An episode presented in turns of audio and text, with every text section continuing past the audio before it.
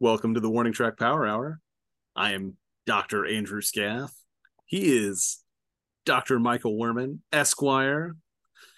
And we're here today to talk about recap of last week's NFL action, Week 7.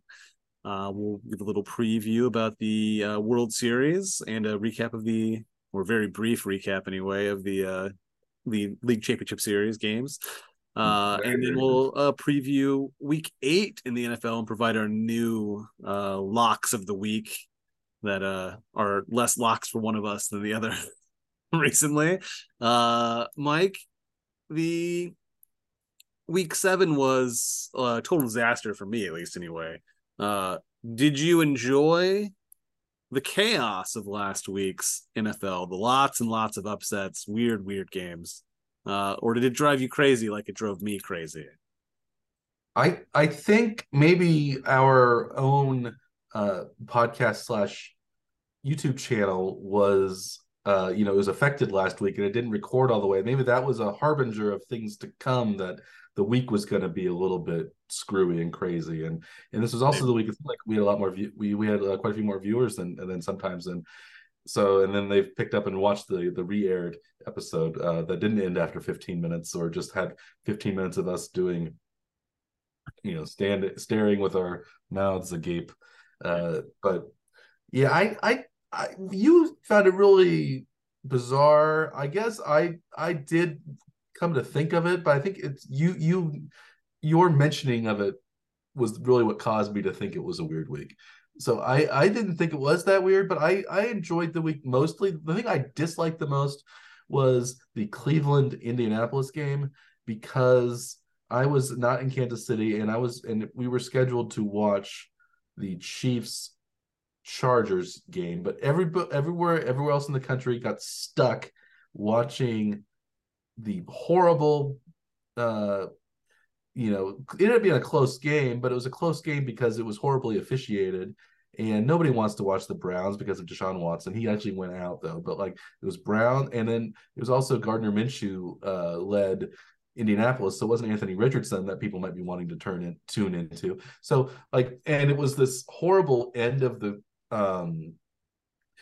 game drive that lasted, made the game last about 15 or 20 minutes longer than it should have. Because the game was already 15 or 20 minutes longer than it should have been. It was so high scoring and just so slow. Yeah. So many penalties were called. And then all these penalties were called on the final drive, when really Indianapolis stopped Cleveland, and that was it. They recovered a Cleveland fumble, and they should have won. But there was some phantom penalty, and then a series of other penalties that gave Cleveland a touchdown. And then, of course, there was a little bit of time left after Cleveland scored the touchdown. So now we have to watch and see Indianapolis, who we know isn't going to make a field goal to win the game, but we still have to tune in and watch that. And then also we have to wait till the end of the game and hear, the post-game wrap-up on the field from – who knows, the sideline reporters that nobody cares about. And then we have to go to a commercial. And then by the time we get to the Chiefs game, we are 15 minutes. We're almost at the end of the first quarter of the Chiefs game. This game was supposed to start at almost 4:30. So it was, the idea was, well, it'll start so people can catch the beginning of it, rather than it's not a 4:05 start. It's a 4:25 or 4:30 start. And it didn't work out that way. And CBS should be, I don't know. Somebody should be fired for that blunder. And it was a... Oh, it has nothing to do with CBS. That's straight the league's problem. No, the league, the game, yeah. There's no reason that a game should last that long. It wasn't even an overtime game. CBS added about 8 more minutes of crap that we didn't need at the end of the game. That's because it was already 40 minutes too long. That's true, but we don't need it. We don't need to hear we don't need to see more shots of Deshaun Watson smiling and clapping as his team wins. Nobody wants to see that. People complain about Taylor Swift being shown too much. We have Deshaun Watson being shown way too much when he's not playing. Nobody wants to see him. He's not playing. We're happy about that. He's not playing. And, he got pulled out of the game, maybe because it was sort of a concussion, but also because his shoulder. Hope he's out again. I hope the Browns. I really want the Browns to sink, because I think the Browns were kind of a lovable team, but then the Deshaun Watson contract has really soured me on them. So yeah. And did you see the Indianapolis helmets? They were like wearing black helmets. Did you see that last week? That was so bizarre. Maybe they deserve to lose too. But yeah, that was what upset me the most about last week. So that was, I mean, that was bizarre and strange. But what was worse about that game, though, since we were still talking about that, was they did not get the 2-point conversion to cover the spread, though, either, which is what was even more annoying for me, at least. Yeah, I still covered because I picked Indianapolis to win that game outright. Yeah. So I lost them. I lost it on the money line. I think I picked the over in that game, and I should have won. I should have swept that game, but it was nearly double the over, not just did it hit the over. Well, I think people overestimate the Browns' defense. I don't think the Browns have a good defense. I think the Browns have they had the benefit of playing, you know, some NFC North teams that aren't very good. They have in terms of offensive production. Cincinnati hasn't been very good this year. Baltimore is always spotty when it comes to offense, and Pittsburgh is not an offensive team. So all the division teams aren't that great. And then, so in terms of offense, they're good defensively, and I think they're maybe good teams overall, but they don't score a lot of points. And I think Cleveland's defense, it's fine, but it's not like Myles Garrett is very good, but I don't know if their secondary is that great or their linebacking core. It's just front four is pretty good. But their defense has been pretty good this season. And the last team that you'd expect to score a lot of points against them is probably Indy, though. Well, I thought Minshew was a better quarterback, at least for now, than Richardson. So I thought the offense would do better. Yeah, but you'd think that maybe Indy Taylor's back 20 points. And then with Minshew, maybe they score 24 points, something like that, right? Not 38. This is crazy. Like that was the scoring was higher than I expected. I think the over under was high to the point where it's like, what does any of it mean though? Like, are either of these teams actually good, or are either of the teams bad, or is it just like bizarre insanity that you just have to write off as just being a weird week with weird officiating and strange circumstances?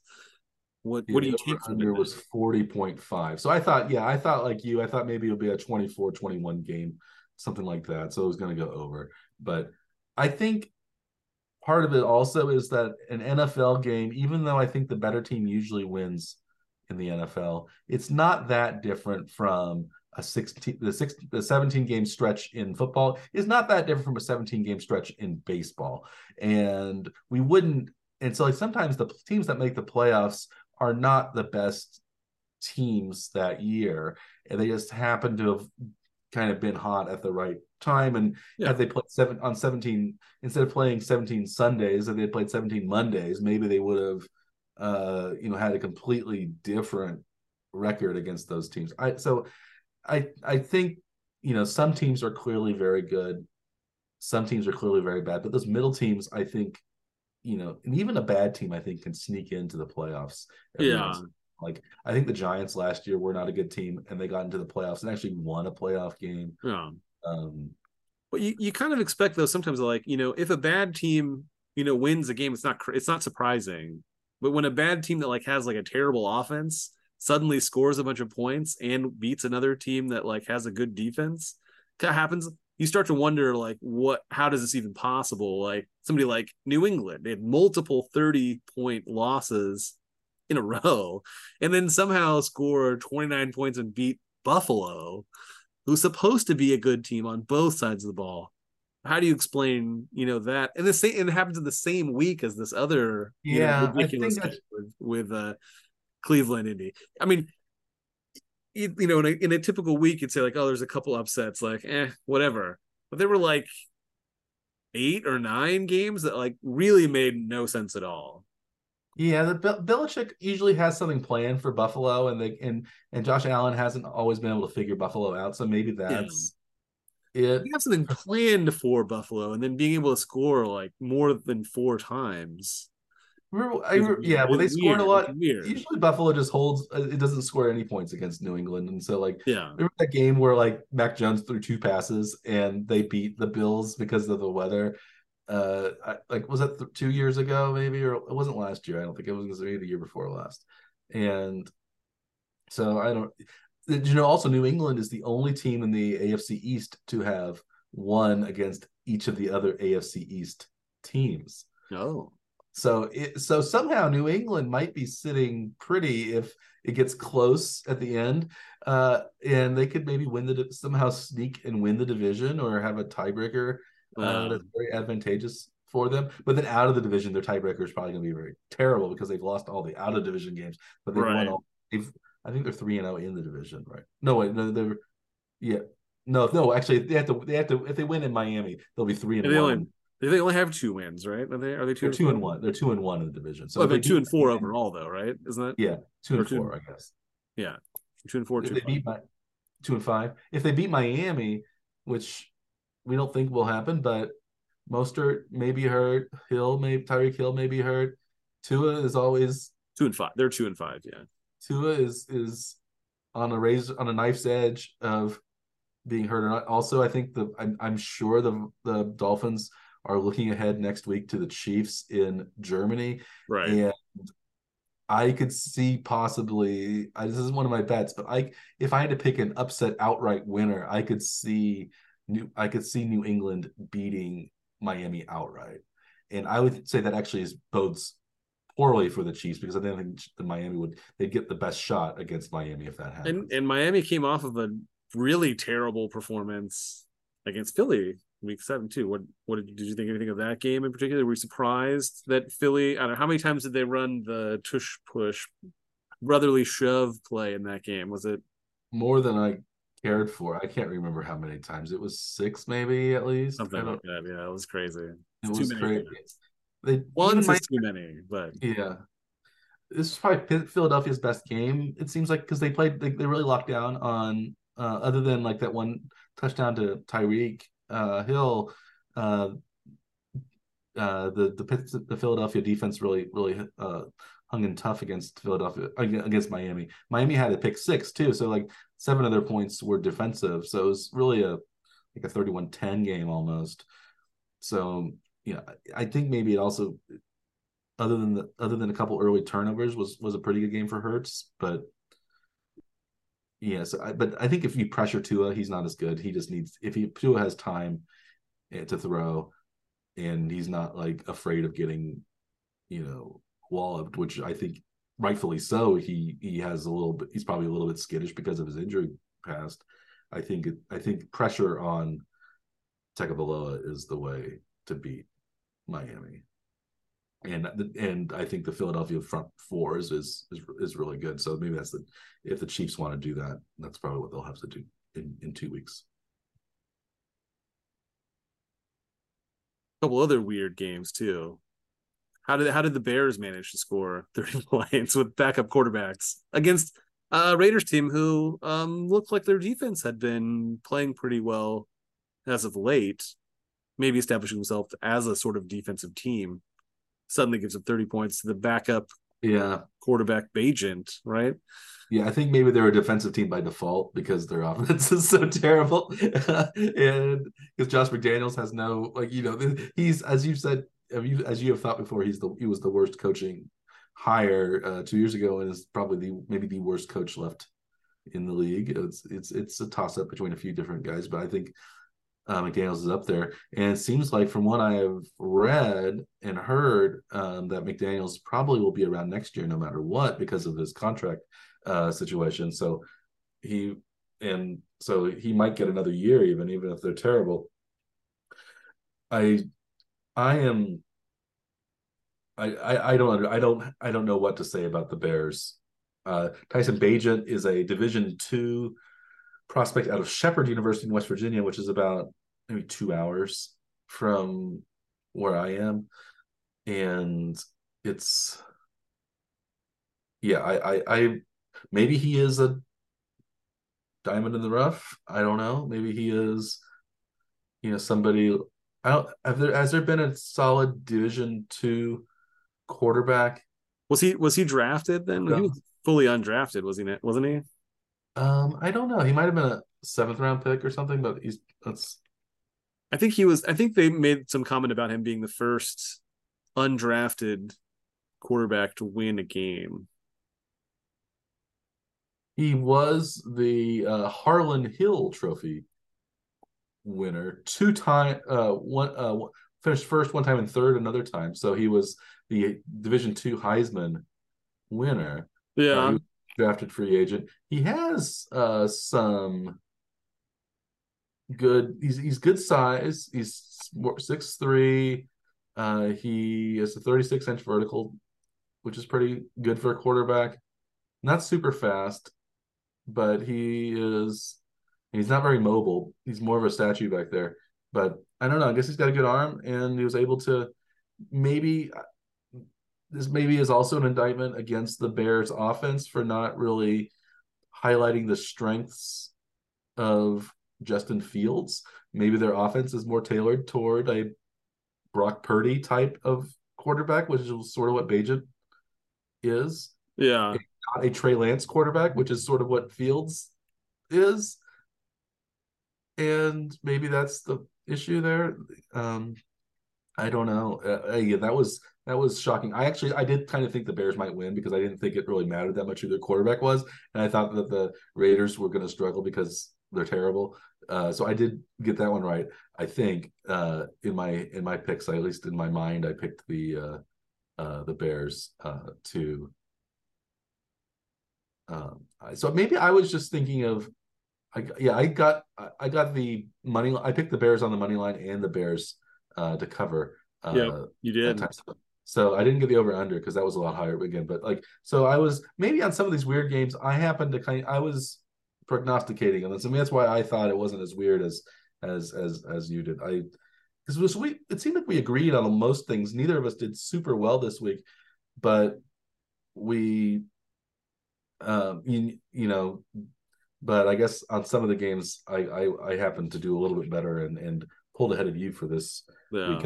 And it really showed in our locks of the week. Do you want to talk about that? No, but let's my dominating performance. Yeah. So I was 3-0 for my locks of the week. And I believe you were 1-2 this week. So could be worse. But so what you want to talk? Do you want to talk about your winner first? Do you want to talk about your losers first? I don't care. Well, I can't do anything but talk about my winners. I know. So I'll talk about my first winner. Two of them involved teams from the NFC North, the Bears division. Since we were talking about the Bears, and we're talking about the Bears Raiders, let's talk about the other intra conference matchup. Between the NFC North and the AFC West, and that was the Green Bay-Denver game. That was an over-under of 45, and I think Green Bay's finally starting to look like that pumpkin I thought they were at the beginning of the season. And they had a couple of good games, but I don't think Jordan Love's that great. I don't think – without Aaron Rodgers, I don't think the offense is very good in Green Bay. I don't think Matt LaFleur is a good offensive coach, even though he's known as an offensive kind of guru. He was the offensive coordinator for Tennessee Titans and other teams that are not known for their offense. So I never thought, they always, even with Rodgers, their offense was always kind of pedestrian, I thought. And so now with a quarterback who's not a Hall of Fame quarterback, they're, not going to score a lot of points. And Russell Wilson and Sean Payton, to put it, mildly haven't gelled yet, we might say, in terms of their production. So, but I thought Denver might pull it out because I think Denver's defense is better than against Green Bay than Green Bay's defense would be against Denver. So I think I picked Denver to win that game, but I also picked it to be an under. And that was one of the games where I actually swept all three, but I picked under 45, and that game was 19-17, so it was 36, so pretty comfortably under. Even a touchdown at the end would have kept it under for me, so I was pleased with the low scoring affair at Mile High. It was almost the exact same score as the Raiders Denver game in week 1, where I think Denver 17-16, so Denver got an extra field goal and rather than lost that one. But I thought, I think the Raiders, the Bears, the Broncos, and the Packers are all kind of bad teams that are about the same level. So maybe that's why I went with the under there. How about your? It was pretty comfortably under too. It was what 36, like a 36. Whole touchdown plus another score. You weren't sweating that game at the wire. You were still pretty fine. And then Green Bay has the ball to like make a drive at the end and maybe take the lead. You were not worried about them tying it, sending it to overtime. That wasn't going to happen because it was a 2-point differential. So yeah, as a bettor, that was an easy game for you to not actually watch, but watch the score. Yeah, right. It was one of those things where I guess luckily we weren't playing in the XFL or one of those leagues where you could choose your extra point, whether you wanted to be a 1, 2 or a 3. Yeah, that could have maybe gotten to the 9 point score, but yeah, it was. So yeah, most of my games were pretty comfortable. I felt like for maybe the last game I'll talk about, the third game, the NFC East matchup where I made my pick between the Giants and the Commanders. Looked good at the beginning and then kind of looked scary, but then turned out to be okay. Yeah. How about your first pick of the week? My first pick of the week was the one game that I think went more or less how we expected it to, except for one thing at the very end, Mike. There was no arg time in the Chiefs-Chargers game. Wasn't. I think you and I were texting during this game, and I started making a joke about how it was with 11 minutes to go, time to slow it down. It's going to be the Andy Reid special to write out the game, and then they scored another touchdown and to put the game comfortably ahead. But unfortunately, I had the under in that game at 48.5 points, and the final touchdown with the extra point pushed it half point over. Is that right? So you had it was 40. 7.5? 47.5. Oh, okay, yeah, so that was the final. Oh, wait. Mike. The pick was made earlier, and the pick was at 48.5. So I actually got that one right. You got that one right. Okay. So you're 2-1 in the week. I didn't even see that. I looked at the big board, which had updated odds from the picks of the week. Wow. This is why we go through these on the air, so we can see we can correct our mistakes. Even so congratulations, Sucker Scaff. You're 2-1 in the week. You're in the green on the week. So our locks of the week have been pretty good. We were 5 out of 6 on our locks. Of the week. There we go. Now we were, yes. Wow, and that is a surprise to see. You lost a significant amount of money by betting on every game, over under, every game spread, every game money line. But our locks have done pretty well this past week. So. So maybe it wasn't as strange a week as you thought, but yeah, 48. It seemed like the ARG system, the Andy Reid gentlemanly homestretch, was actually put into place early in the second half when the Chiefs just stopped scoring points when they had scored points so easily. Yeah.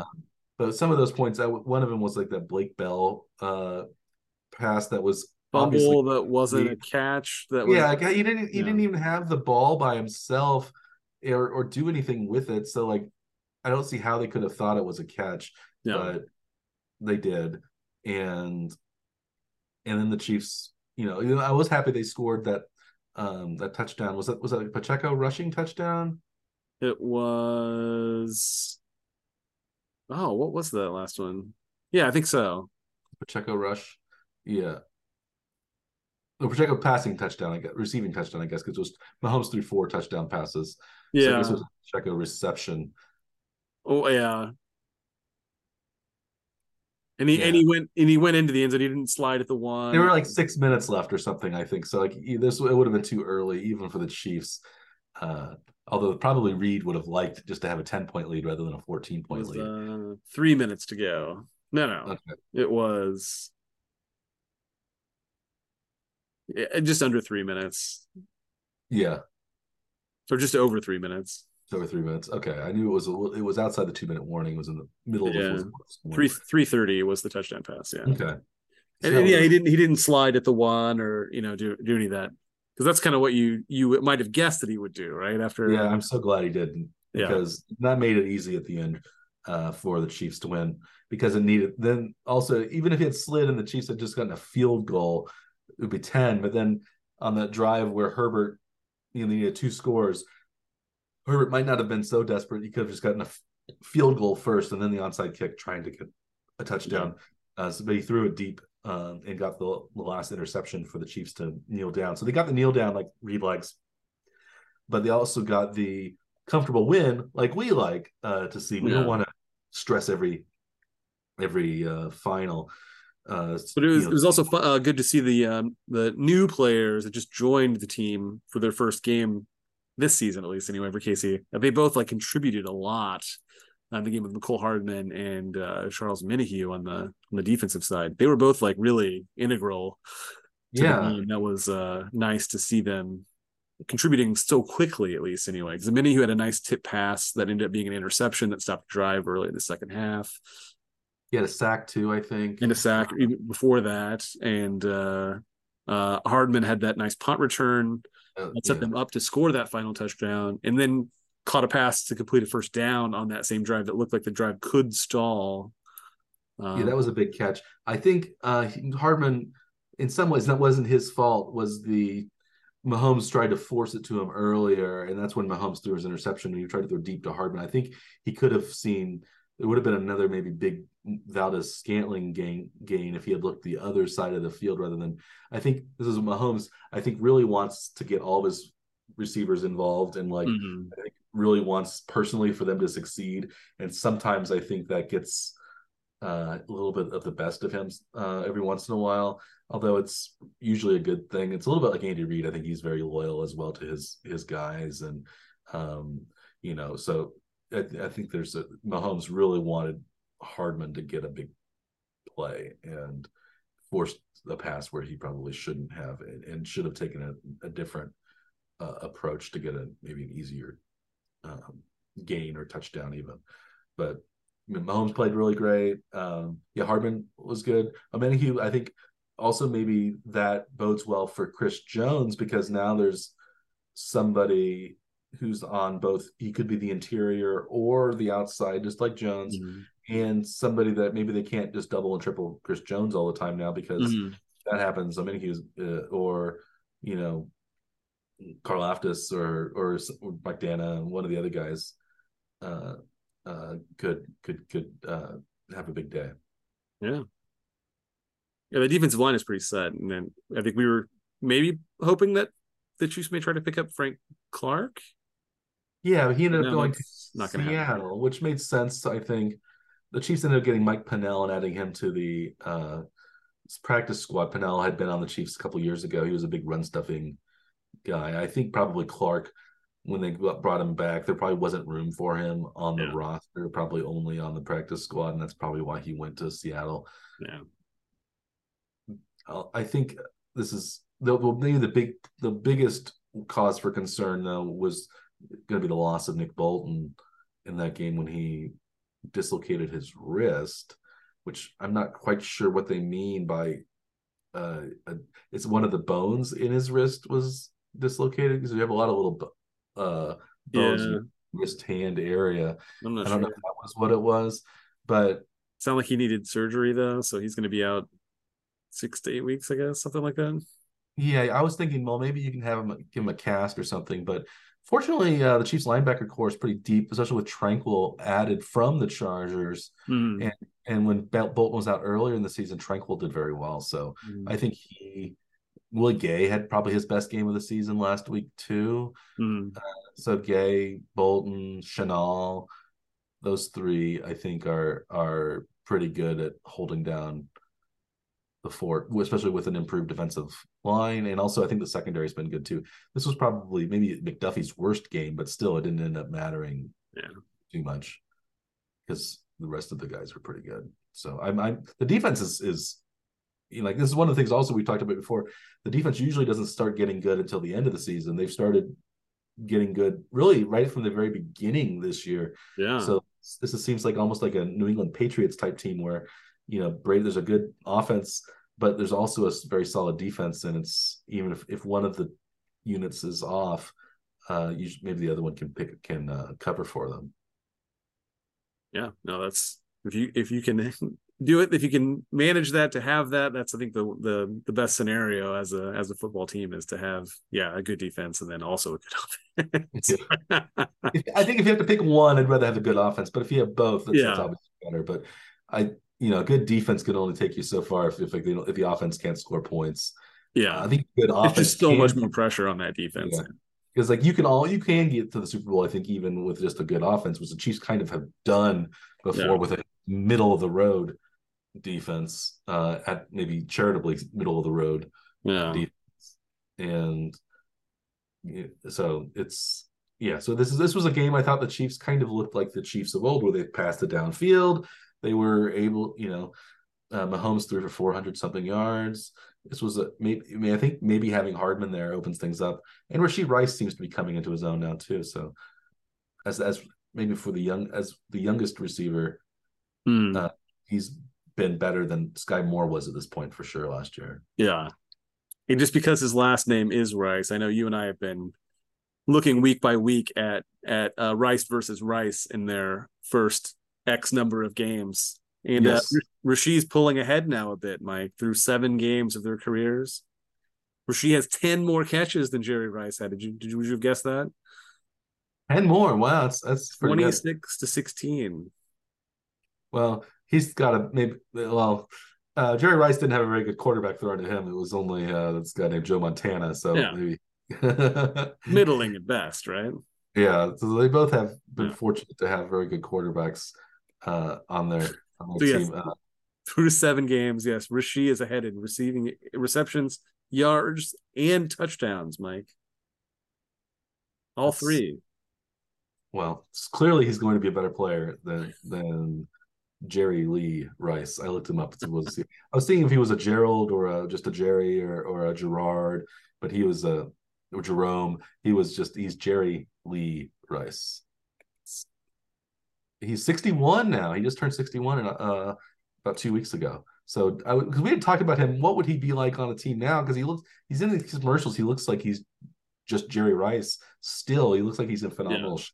So I bet he could be probably a possession receiver, Hunter Renfro type. Renfro hasn't had a very good season, but that kind of player, he could be a Wes Welker sort of. Julian Edelman kind of possession receiver, I bet, at this point. Yeah. Just hopefully not with the concussions that those guys ended up with. Yeah. Right. Yeah. That's right. Yeah. Maybe it's like Travis Kelce. He's getting older and older. Maybe he can keep doing things. He had a great it was his best game this season too, by far. And so he hasn't been distracted by the Taylor Swift sideshow, which not that it's either their fault, but the media following them around, and it seems like Taylor has fit in very well on the Chiefs sideline or in the box where they sit with Donna Kelce or Brittany Mahomes. They've seemed like they're all happy, getting along. So it's been a fun ride. Yeah, yeah. Andy Reid seems to be fine with it too. So he has invited her back. Yes. To any game that she wants to come to. That's what it sounded like. Yeah. Maybe she'll be in Denver. I guess we'll find out this Sunday afternoon. Right? Afternoon? Yeah, late afternoon game again, right? It's a 4:00 game. It's on national. Yeah. It's a national TV game because Denver's so bad, but it's a late game because all the games in Denver are late because it's two. They're going to have a time zone wise. Yeah, they're going to have an 11 a.m. game in Denver. Speaking, how was your second pick? Let's do a second pick. My second pick was a good one. This was in Minnesota, where I actually picked Minnesota to cover, and one of my bets I decided, well, why don't I just go pick them on the money line as well to beat San Francisco. So it was Minnesota plus 7. I thought that Minnesota would keep it close, and at home, the Chiefs only beat Minnesota, I think, by 7 in their building. I think Minnesota is a better team than their record indicated. At the very beginning of the season, when I picked every single game, I had predicted that this would be a Minnesota win against the 49ers. I actually predicted the Chiefs to lose at Minnesota. It turned out to be a win, but that was I thought Minnesota was going to be tough to beat at home. And Deebo Samuel was hurt, didn't play. He might be out for a while, right, with his shoulder fracture. His scapula, I guess, was fractured. Yeah. It's hard. I don't think it was a separated shoulder. They said a fracture. So I don't know. And McCaffrey was kind of, those are two of the best players on the 49ers, but those are also two of the players that are frequently injured on the 49ers. Yeah. So I thought, well, maybe they aren't quite as healthy as they want to be. So I thought, it's the second road game in a row across the country for the 49ers. So I thought, well, maybe, if Minnesota could at least keep it close, and they did more than that. They won the game, and they made Brock Purdy kind of look not so good for a second week in a row. So that's he might not even play next week because he is in the concussion protocol. I think that was not during the game, but maybe in practice. I'm not sure when that. Yeah, happened. I don't know.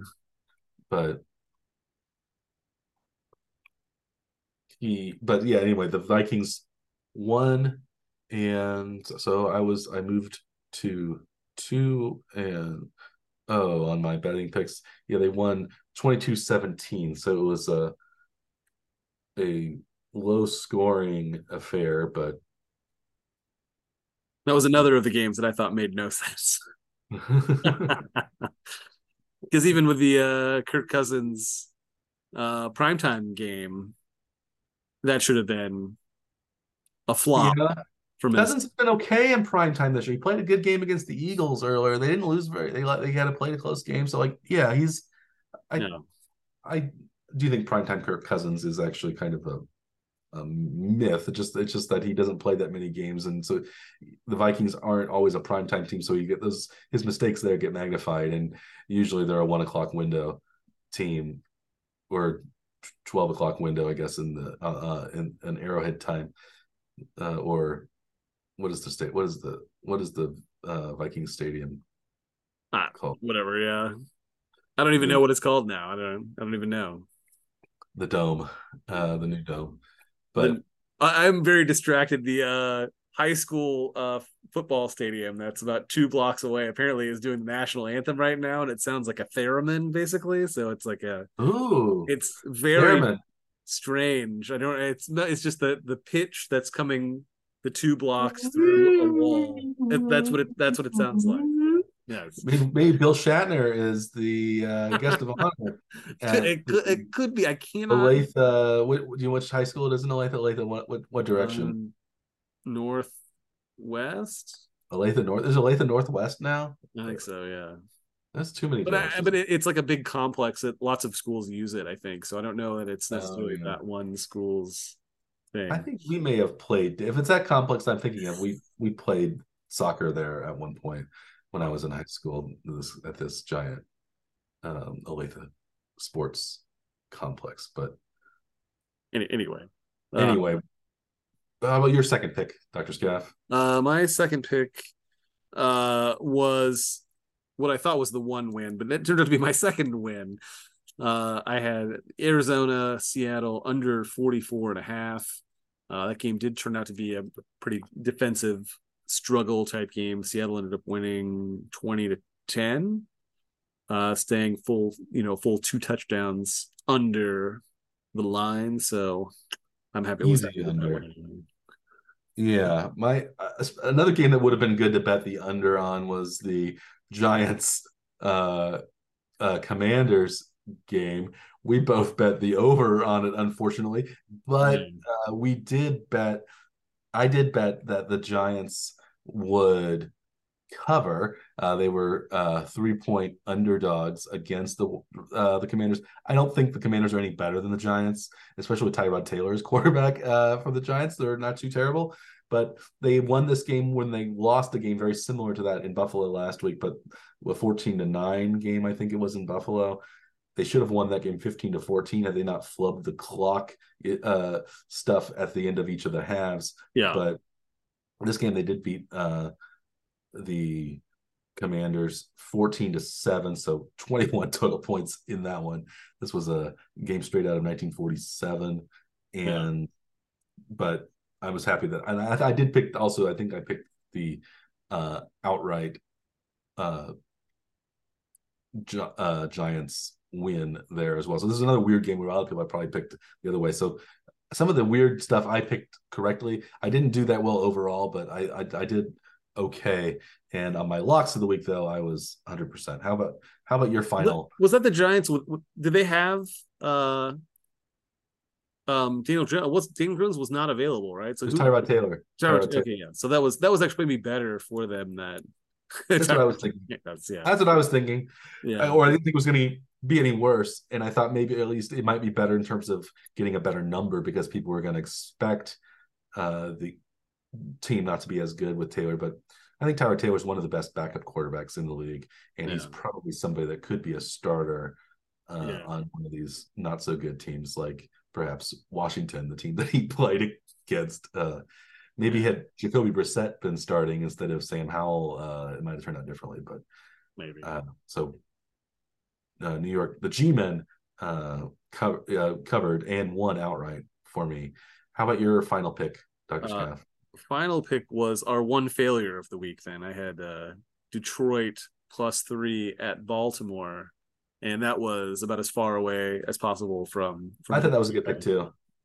But yeah, it was Baltimore somehow figured out how to score again and scored a lot. Was 38-6 was the final. So I only missed that one by about 35 points, Mike. This might have been Lamar Jackson's best 5 game touchdowns in 2 years. It was really good for him. So maybe he has found an answer to some of the defenses, but it might have just been a really bad game by the Lions and a really good game by the Ravens. I think the Ravens are a good team, and I think the Lions maybe aren't quite as good as people thought they were, but 38-6 is still very surprising. Just to clean up one thing that we talked about earlier, U.S. Bank Stadium, Minnesota Vikings. That's right. Should we talk a little bit about baseball before we talk about this week's action? Let's do it. What do you think? So we are at the World Series now. The unlike the wild card series, the divisional series, we had series going their ultimate distance. They're the longest possible distance. 2 7-game series. We had the Texas Rangers defeat the Houston Astros 4-3, and then we also had the Diamondbacks 4-3 over the Philadelphia Phillies. Are you happy about this upcoming World Series? Is there a team you're rooting for? Well, I think the thing that we both wanted was to make sure that Houston did not make it happen. Yeah. And then the other game also, other team joining them doesn't matter. It's fine. Right. As long as Houston didn't make it, I think we were going to be okay with it. And we got that, so I think we're both at least okay with it. I would have preferred probably Philadelphia with Harper, but and because the Diamondbacks had a record that wasn't very good, probably not worth World Series potential. But I was just thinking, what is it with Houston and their unscrupulous athletes? We had Deshaun Watson, who was of course in Houston when most of his indiscretions, we'll just call them that, were committed, and then we also had the Astros. So probably the biggest villains in sports today are both very tied to Houston, but one of the biggest villains, perhaps to many in politics, is also tied to Houston, and that is one Ted Cruz. Ted Cruz was, though, vilified because he attended the Astros game 7, and he was an senator from Texas, but he's I guess an Astros fan. I guess he's from the Houston area, and the Astros lost. So I know you're not politically very aligned with Senator Cruz. Is this the happiest you've been about something that Ted Cruz has allegedly done? And by helping Houston not make the playoffs by attending the game. Yes. He was blamed for it. No, but I mean, it probably is one of the better things he has done, but it doesn't make me happy at all. I don't. No, not at all. No, it makes me happy. I feel. You know, he isn't escaping to Cancun. He's not letting Donald Trump insult his wife. You know, he's but then supporting Donald Trump. You know, having a lot of policy issues that we disagree with. Even though we're not talking about politics too much here on Warning Track Power Hour, but we aren't the biggest Ted Cruz fans. But this actually, I think it's the most I've enjoyed Ted Cruz. Also, his horrible. Have you heard his horrible Mr. Burns impression? Google that sometimes, viewers. He claims that he's very good at impressions, and he tries to do Mr. Burns. It is the worst Mr. Burns you could ever think of. Could it be a different Mr. Burns that he's thinking of? Like, he doesn't know who? No, he was talking about Monty Burns is. It's just a very poor attempt at Mr. Burns. Great. From somebody whose father maybe killed President Kennedy. May or may not have. Or been the Zodiac Killer. Was that what it was? It was something. It was one of those things. Yeah. Poor Ted Cruz. I think he is vilified, and he's just not I think a lot of people don't like him either, just because his personality, I think, is very grating. Even to fellow Republicans, he's not one of the most beloved figures in their politics. But it wasn't very politically stated then. Also, though, that was very cautious how you phrased all of that, and that was. Maybe since I'm working for the judiciary now, I have to steer clear of petty partisan squabbles. Yes. Nothing inflammatory. Nothing inflammatory. Very carefully phrased. Yes. Do you think this week will be as inflammatory as the last week to you? It better not be. But I had one more thing to say about baseball.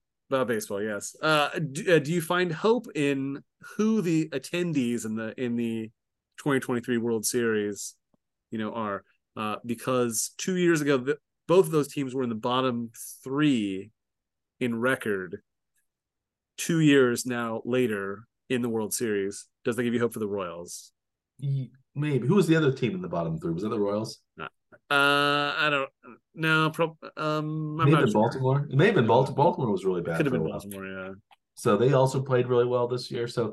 It does, I guess, because the Royals did have some really good years after some really terrible years when they won in 2014 and 2015, won the AL pennant, and then won the World Series in 2015. So I think the Royals have some talent. Bobby Witt Jr. is fantastic. I think Michael Garcia might be the real deal.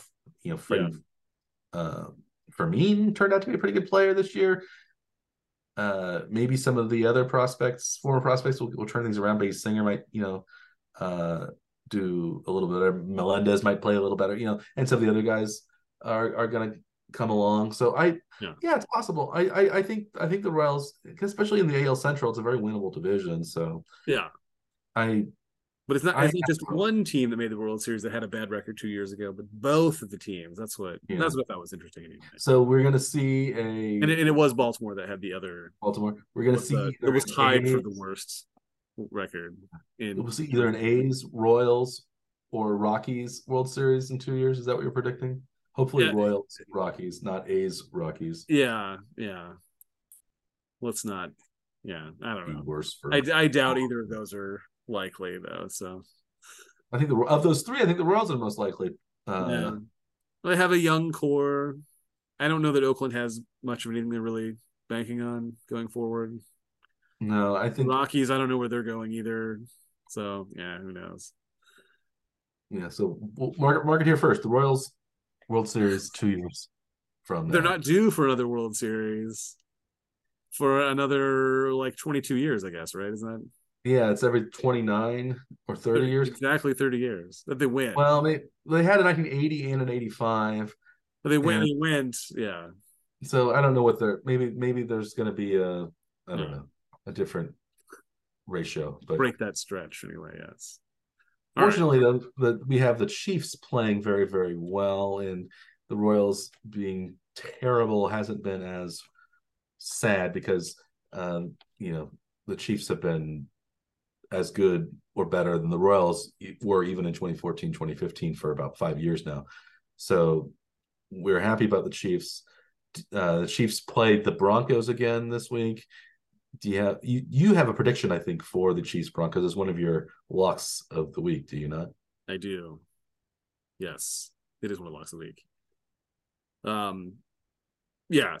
I think the Chiefs defense is still pretty solid. I'm not really super worried about Denver's offense still. I think what they only threw for 95 yards, I think, the last time they faced KC just a few weeks ago. I do have the Chiefs minus 7.5 at Denver as one of my locks. I'm always a little shy to bet the Chiefs as one of my locks because you never know when the Andy Reid and gentlemanly home stretch will kick in, and so I find it hard to see that the Chiefs will lose. They've won, I think, 17 games in a row against the Broncos. I don't see why this won't be the 18th, but I could see them only winning by 6 or winning by 5, but I could also see them win by 20. So I will probably end up being on your side because I don't want to bet against the Chiefs either. But of my locks of the week, I was talking a bit about the Minnesota San Francisco game. I ended up putting both of those teams in the lock of the week category this week. I think San Francisco is going to bounce back against Cincinnati.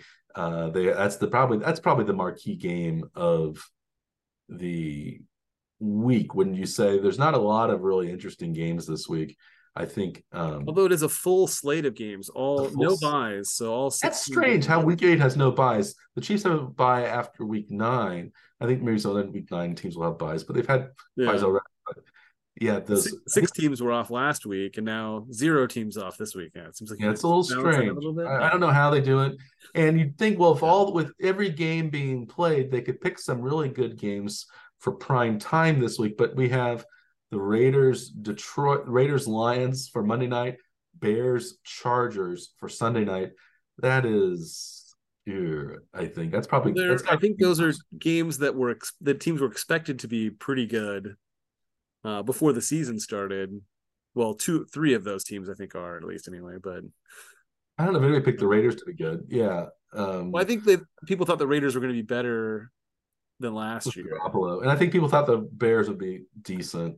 Yeah, and the Chargers have gotten. The only team that's done really well is the Lions, and they laid a big egg last week though. So yeah, I think if you were picking based on what happened last week, you wouldn't want any of those teams anywhere, maybe even on television at all. Maybe those just give them the buys this week and they just not play.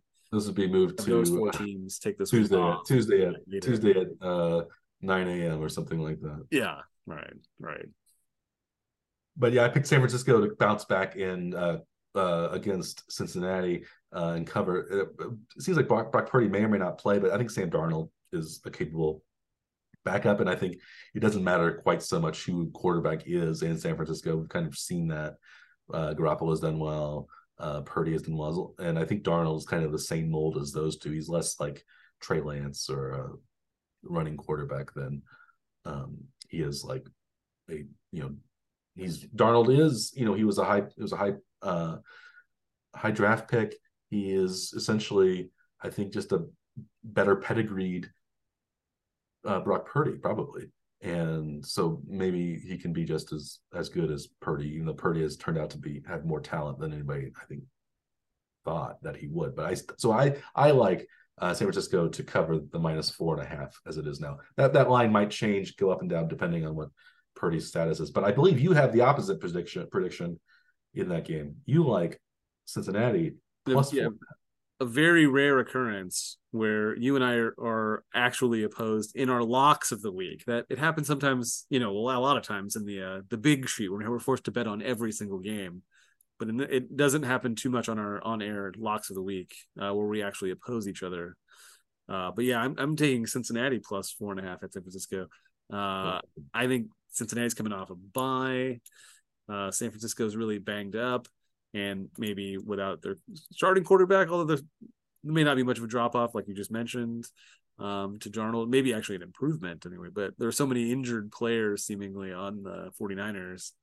So that with that week off that Cincinnati has, I kind of expect them to be fresher, and maybe their offense will start to wake up a little bit, even though they're playing a pretty good defense in San Francisco, but they've got to be getting a little tired playing some pretty tough games like in a row. Cincinnati really, really needs this game too, because they have to keep pace in the AFC North, but also they have a tough schedule coming up. They play the Jaguars, they play the Bills, they play the Chiefs, they play the division opponents again. I think they've, 4 more games in the division. So they have a lot of pretty tough games coming up. And maybe you can say, well, maybe Cincinnati needs this game more. Maybe Burrow's calf is better after a week of a break. So yeah, I could see that happening. I think that being at home in the Bay Area is gonna help the 49ers. I can't see them losing 3 in a row. So that's maybe why I went with them. But I could see the other one happening too. So it's interesting. Our locks of the week will clash, and we'll see whose lock reigns supreme, whether it's the master lock of Dr. Andrew Scaff or the Yale lock of Dr. Michael Werman Esquire. Here we go. Nice. My third pick is maybe also a little controversial to Dr. Scaff, because this is one of the teams he thinks is one of the worst in the league, but somehow they have a winning record this year, and that is the Pittsburgh Steelers. They are 2.5 point home underdogs to the Jacksonville Jaguars, whom I don't think are very good either, but especially on the road, I think the Steelers can keep it close and or win this game. So I like a home underdog that I think is just as good as the visiting favorite. So I like the Steelers plus 2.5. And how about your final lock of the week? My final lock of the week, I've got Houston minus 3.5 at Carolina. Yeah, Houston's been kind of all over the place in the last few weeks, but Carolina has been not very good, I think, in any of their games. So I kind of expect that, at least that trend, to hold solid.